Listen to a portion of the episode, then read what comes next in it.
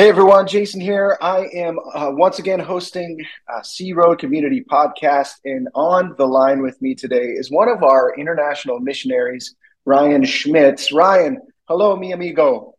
Hola, ¿cómo están? How are you? Bien, bien. that's it. I can order tacos, sort of, but hey, that's, that's about all thing. I got for Spanish. You're Thank not going to so start here, Ryan. yeah, I'm not going to starve. That's a wonderful thing. Thanks once again for being here with us here today. Uh, Sea Road family, what we're going to be doing is just firing some rapid fire questions at Ryan, and you're going to get to know a little bit more about him and his family and all that good stuff. So, Ryan, here's number one. Tell us a little bit about who you are, your family, your family ministry members, um, what they like, dislike, anything that you want to toss into that soup. Let's go. Great. My my wife Sarah and I, um, she's actually in Nicaragua still with three of our kids. I'm here with our oldest, Micah.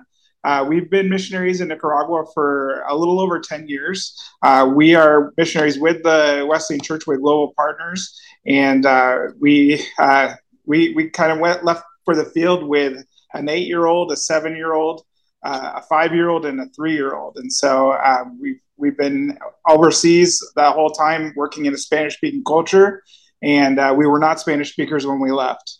You weren't Spanish speakers, and now you're fluent in Espanol. Well, we, fluent is very fluid. So our, our kids are, I would say, our kids are are fluently bilingual.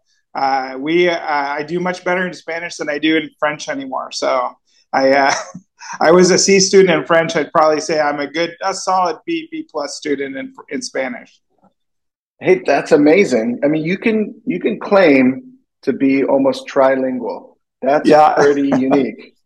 Well, tell us a little bit uh, about some of your likes and dislikes. Big family, probably lots of different things when it comes to that. Something that would be unique to who you are that some of our, our people would be like, well, that's kind of cool. They're just like me, or hey, that makes them really kind of fun and unique. Well, we've done a little bit of, uh, as a family, we've done a little bit of, you know, different things as educators. Uh, like we our kids started out in homeschool.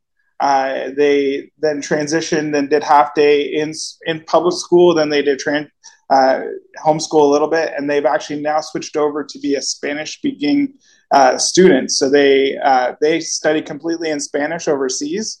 Uh, as a family, we like to play board games. Uh, we like to watch movies. our 15 year old son plays video games, probably like a lot of yours. Uh, and then we mm-hmm. have uh, we, we we enjoy getting out. We like uh, exploring. We enjoy to hike. Uh, we enjoy visiting new new countries, and uh, and we you know we've been in Nicaragua. We've explored just about every corner of Nicaragua, visiting small towns, getting to know people in in small communities, big communities. Uh, enjoyed trying new foods, and you know we're we're kind of a a family that likes likes the new, the novelty, likes to see something uh, uh, brand new. So that's exciting. Learning new things, getting to know new things, and having new experiences. I mean, that seems like a tailor made recipe for missionaries. Um, tell me a little bit more about your decision to become missionaries. How did that journey start? 10 years so, in, you know? Yeah. So I grew up in Eastern Ontario. I did not go to a, a I was not in a Christian family. I did not go to church growing up. Uh, when I was 16, I went to uh, a giant youth rally in Toronto, and that was the first time I had actually ever heard of a missionary. Uh, they had a guy up on the on they picture up on a screen uh, in a, a giant uh, uh, community center, and they said he's he's from Russia or he's in Russia being a missionary, and I was like, I don't know what that is uh, church was still pretty new to me. And uh, so, kind of like maybe some of you, maybe not knowing much about missions or missionaries and hearing from a missionary. And I thought, wow, that's really neat that he's gone somewhere else uh, to serve people. And so at that time, I was like, okay, that's really great. But I didn't really understand that he was going to serve people in the name of God and, and basically to, you know, be Jesus uh, to people that may have not known Jesus or did not know much about Jesus as well. And so, uh, so I, when I was just a young person in Ontario, that was when I first heard about missions. Kind of had that on the back burner for a little while. I became a Christian as a late teen, and uh, I ended up, uh, you know, going to university, finding out more about uh, you know, serving. I uh, wanted to kind of dedicate my life to serving God, and uh, kind of like you said, you know, meet that in my exploratory heart put together kind of added up to becoming a missionary. My wife Sarah was a little different. When she was five, uh, she was in the old school missionary presentation where they had the uh, the projector and the slides, and you know every slide she was oohing and awing, and uh, the missionary lady asked them, "Would any of you want to be a missionary?" And Sarah said, "I do, I do." And she had her hand raised, and so so from a very young age, she wanted to be a missionary. A little bit older age, I uh, I wanted to become a missionary. We met in college, and uh, while we were there, she said, "You know, I'm going to be a missionary, and you know, if, if you're not going to be a missionary too, then you know, maybe we should go our separate ways." But we didn't. Uh, we chose one path and we chose one way, and uh, we're serving God overseas today. That's really cool. So, from five years old or even 16 years old, you know, God can speak and move and stitch stories together. And I love that piece. What, what about your kids? I mean, your eight year old, when you moved to Nicaragua, probably had a certain level of understanding of what might be happening. And if I remember correctly, your three year old, your youngest at the time, was like, "Hey, what's going on?" right? Yeah. Not as aware. Yeah. Walk so through that a little bit. so our uh, our eight year old, uh, she was just like a, a mini a, a, mini adult, and so maybe like some of your oldest child, she was the classic oldest child. You know, just uh, you know, up for anything, really, uh, you know, aware of everything, paying attention. And so, actually, our first year, we had some pretty difficult moments uh, that you know she she knew what was happening when our other three were kind of oblivious, not really paying much attention. We we uh, had our house robbed. Uh, my wife was robbed. Uh, had a couple uh, very difficult moments uh, as as a family, and so she she was very very much aware and paying attention to that. And today she's you know still that kind of ambitious young lady, 18 years old, heading off to university and uh, you know we're you know she she kind of had a little bit different path than a Canadian kid her age, where she's you know uh, learning to drive now, right before she heads off to university. Uh, she's learning about banking. She's learning about different things like that. So we're uh, you know kind of walking her through that that path to adulthood, kind of in a real quick Cliff Notes version of it, doing it here in a month before we, she heads off to university. Whereas our, our three year old, uh, she didn't remember anything about North America. Uh, she she uh, said she was like, oh, I think I know that. I think I remember that, but it was just kind of uh, kind of trying to make herself sound a little bit like more aware. But when she came back to the United States, she was uh, uh, the first time when we, we landed in the plane coming back to the U.S. She put her hands under a hot water sink and she freaked out because she was not aware of that uh, you know, trying trying new foods and stuff that she had never tried. Uh, visiting grandparents in Canada, like you know, French fries with gravy, she'd never had that before. Uh, different things like that. So it's uh, so we had three very kind of somewhat bicultural kids, and then our, our three year old, uh, who's now 13, uh, is much more Nicaraguan than the rest of us. Yeah, that's really cool. And something that probably some of us would have never thought of, like taking hot water for granted, not knowing, like, oh, wow, this is a luxury here in North America and something that would be different in the Central America region for sure. Um, very cool, very interesting. And man, I really hope that Micah's journey into post secondary education here in Canada is going to go super, super smoothly even though the crash course of all the learning speed and getting up to speed is probably a lot having to do with just a short window of time, as you were describing. Absolutely. She's doing real well. We're proud of her. Very cool. Okay, here's an out of the box question. And you can answer this, Ryan, for yourself. And if, if something comes to mind for any of your other family members, uh, please do so as well. But if you had to swim in a pool filled with something other than water, what would you choose to swim in? Well, I grew up in Cornwall, and Cornwall at that time, I don't think they do it anymore, but they they were known for the the jelly jump. Uh, so okay. Uh, so they would fill up a pool in the in at that time the Eastcourt Mall, which are, if some of you know Cornwall, there's a I think there was a Walmart there and it moved, but uh, there's like uh, cinemas there now. But uh, that was the big thing. You wanted to do the jelly jump. You wanted to jump in a big pool full of jelly. And uh, believe it or not, I never did it, but they they ended up selling the pool at the end, and my family bought the pool one year. And so we had the jelly jump pool in our backyard in, uh, in Eastern Ontario, and uh, every time, all the whole time we had it, we could still feel gunky stuff in the bottom of the pool. So good. I hope we got a pretty good discount on it. So jelly is my answer to that one. Jelly is your answer. Wow. Okay. Um, off the top of your head, if you had to pick one randomly for another member of your family, would they agree doing the jelly jump would be the piece, or would they choose something different?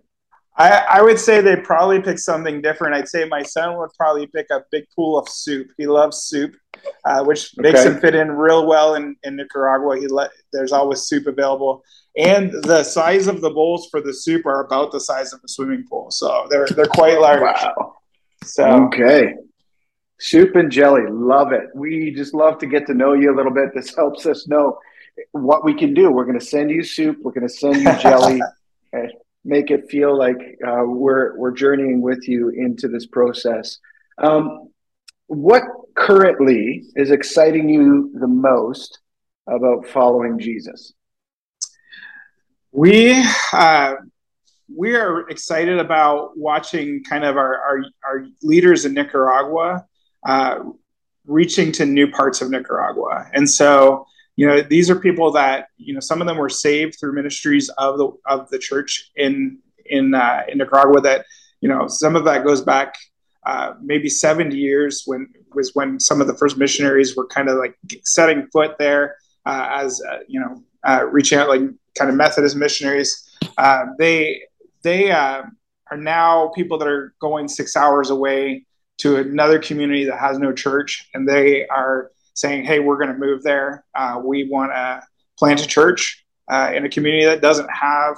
Uh, you know the church a type of church that i'm used to or that teaches about jesus teaches from the bible teaches about the bible um, and so we're starting to see a lot of these people some of them are retirees uh, in their 60s or in their 70s and they're saying you know i want to go out and be a missionary and these are our national nicaraguan pastors and so uh, we're also seeing that some of our our leaders get excited about missions trips, uh, going out to even further parts of the country or to uh, neighboring countries, uh, and getting excited about serving people uh, for Christ. And uh, some of that was done this year with hurricane relief. We, we brought out three different teams of Nicaraguans that went out and built houses for uh, people that were from indigenous communities up east coast of Nicaragua that had their homes destroyed from hurricanes. Um, and then we've brought some young people up to Honduras. Uh, so we're excited to, to watch our, our Nicaraguans get excited about uh, ministry, being a part of ministry.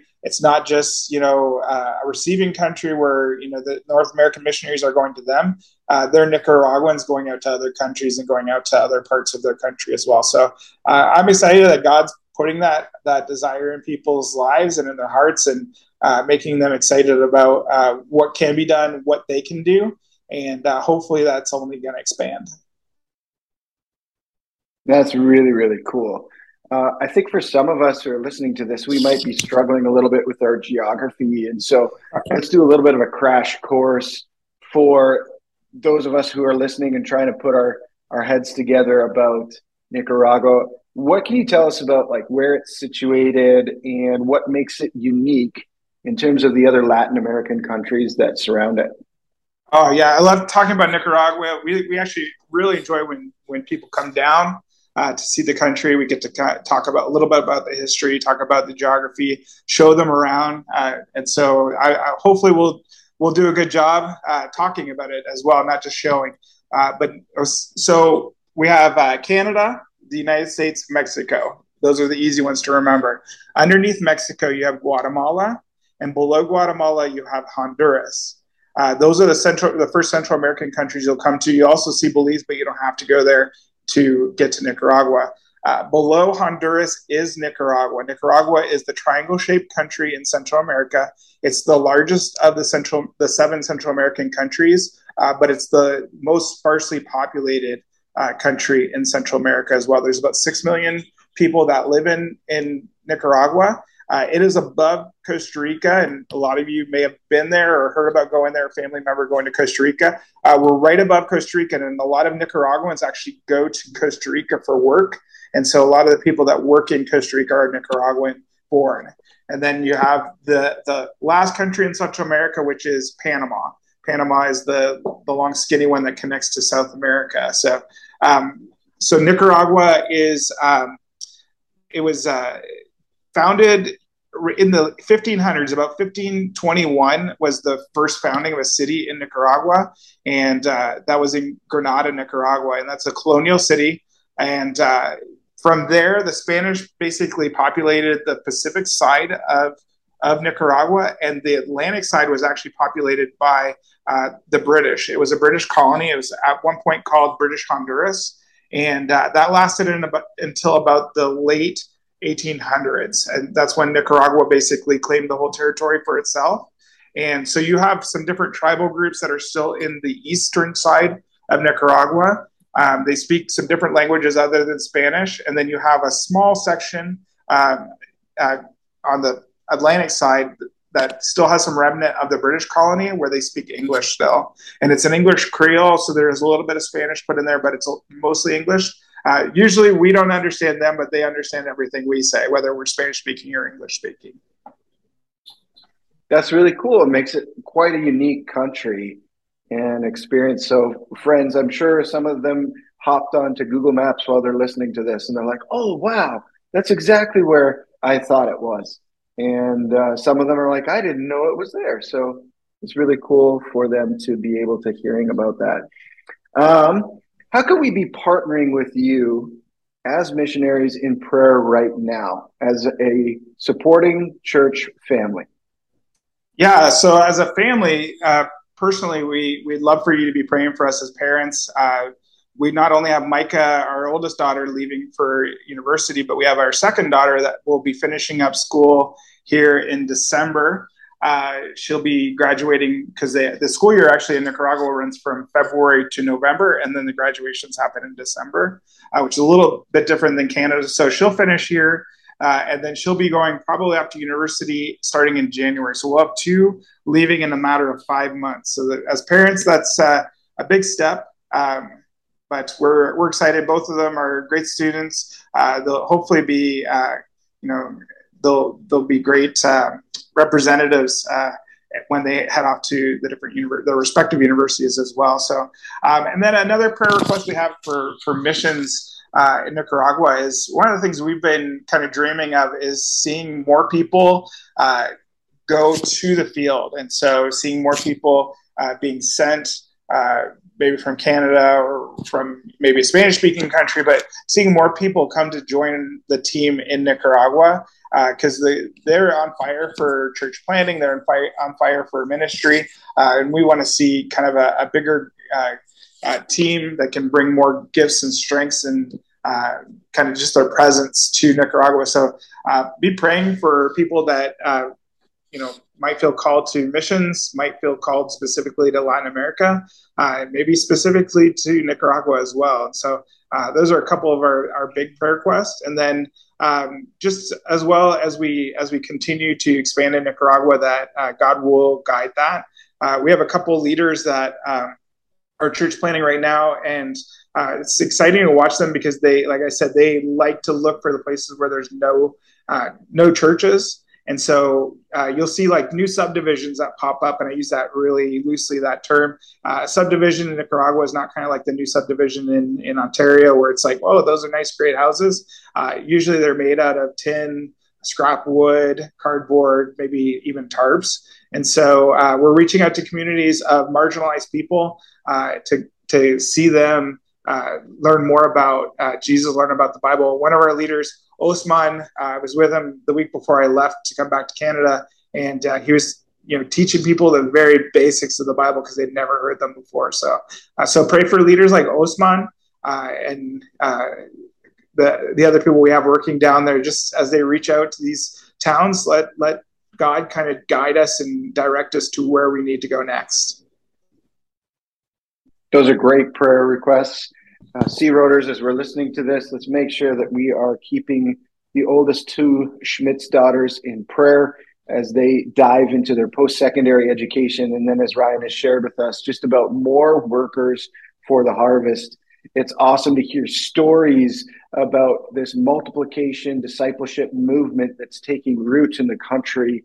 Uh, you know, individuals from all different backgrounds, all different ages getting involved, seeing the opportunity and the call of the Great Commission is something they could live out in their context and setting is so, so wonderful. Ryan, if there's a way that some of our listeners could stay connected with you or follow what's going on, um, in addition to these periodic updates that we're able to share with them as a church family, what would be the best way for them to go about doing that? We do send out monthly newsletters. And so if you'd like to sign up for those, uh, you can also sign up for our different social media contact as well at NICA. So that's NICA and then Mission M I S. I'm I'm messing it up. I think there's one S. Uh, mission. So it's NICA Mission uh, dot org. Uh, so that should pop up to our website. Uh, sorry for the the brain pause there, but I'm I'm uh, so nicamission.org uh, has our uh, newsletter sign up as well as our connection for Facebook, uh, Instagram, Twitter, anything like that. Uh, as well as a lot more information about Nicaragua as well. There's facts about Nicaragua on there. Uh, if you're interested in maybe coming to go like serve on a missions team, there's also information what that might imply there. But uh, it, there's a lot of information on different cultural differences between Canada and Nicaragua as well, talking about a, a cold climate versus a hot climate. Um, so if you want to learn more about what we do, uh, learn more about the country where we serve, uh, just check out everything should be available on that website, nicamission.org. nicamission.org. Just to reiterate, that is N I C A M I S S I O n.org. So we'll also include the link with that to along with this podcast so you can connect on there. There's some cool photos, there's some information about Nicaragua, their family, how to support, um, all this good stuff that Ryan and Sarah and their great looking kids have been able to populate over their time since being in country. So thanks so much, Ryan, for your time today. Um, no problem. We'll be praying for you, for Sarah, for the kids, for the two girls uh, going into post secondary, and the two kids left at home with uh, mom and dad all to themselves, which is probably be a, a, blessing and a prayer request for them as well. For sure, I, am going to blame the bilingualism on that. Usually, you don't double S on in Spanish, and it, so I was like, am I speaking in English or Spanish, but spelling that way. So, so please forgive me on that one, but I really appreciate all your time today. Thanks so much, uh, Sea Road. We we appreciate your support, your encouragement, your prayers. Uh, you guys are great. Awesome. Well, we are so glad that we are part of the story that God is writing in your family's life. It is a privilege to pray alongside of you and to support you where we are able. So Thanks once again. And Sea Road family, this is why we are on mission, supporting men and women locally, globally, regionally, everywhere that God sends them to be a part of God's redemption of the world in which we live. So let's keep praying, let's keep learning, let's keep leading together.